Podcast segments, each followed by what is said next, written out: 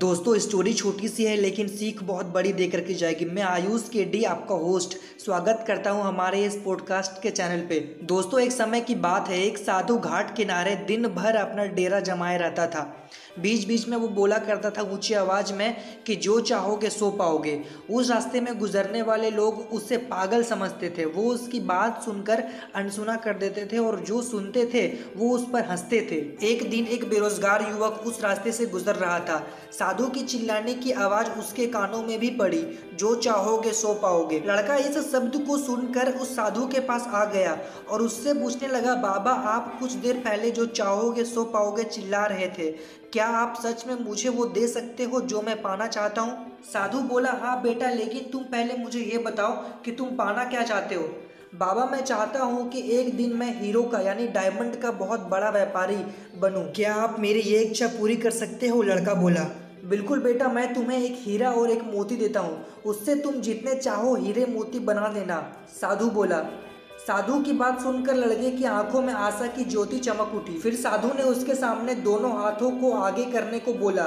लड़के ने अपने दोनों हाथों को साधु के सामने कर दिया। साधु ने पहले उसकी एक हथेली पर अपना हाथ रखा और बोला, बेटा ये दुनिया का सबसे अनमोल हीरा है, इसे समय कहते हैं, इसे जोर से अपनी मुट्ठी में जकड़ कर रखो, इसके द्वारा तुम जितने चाहो उतने हीरे बना सकते हो, इसे कभी भी अपने हाथ से निकलने मत देना। फिर साधु ने अपना दूसरा हाथ लड़के की दूसरी हथेली पर रखा और कहा, यह दुनिया की दूसरी सबसे कीमती मोती है, इसे धैर्य कहते हैं। जब किसी काम में समय लगने लगे और उसके बावजूद भी कोई रिजल्ट प्राप्त ना हो तो इस धैर्य के मोती को अपने में धारण कर लेना। यदि ये मोती तुम्हारे पास है तो तुम दुनिया में जो चाहो सो हासिल कर सकते हो।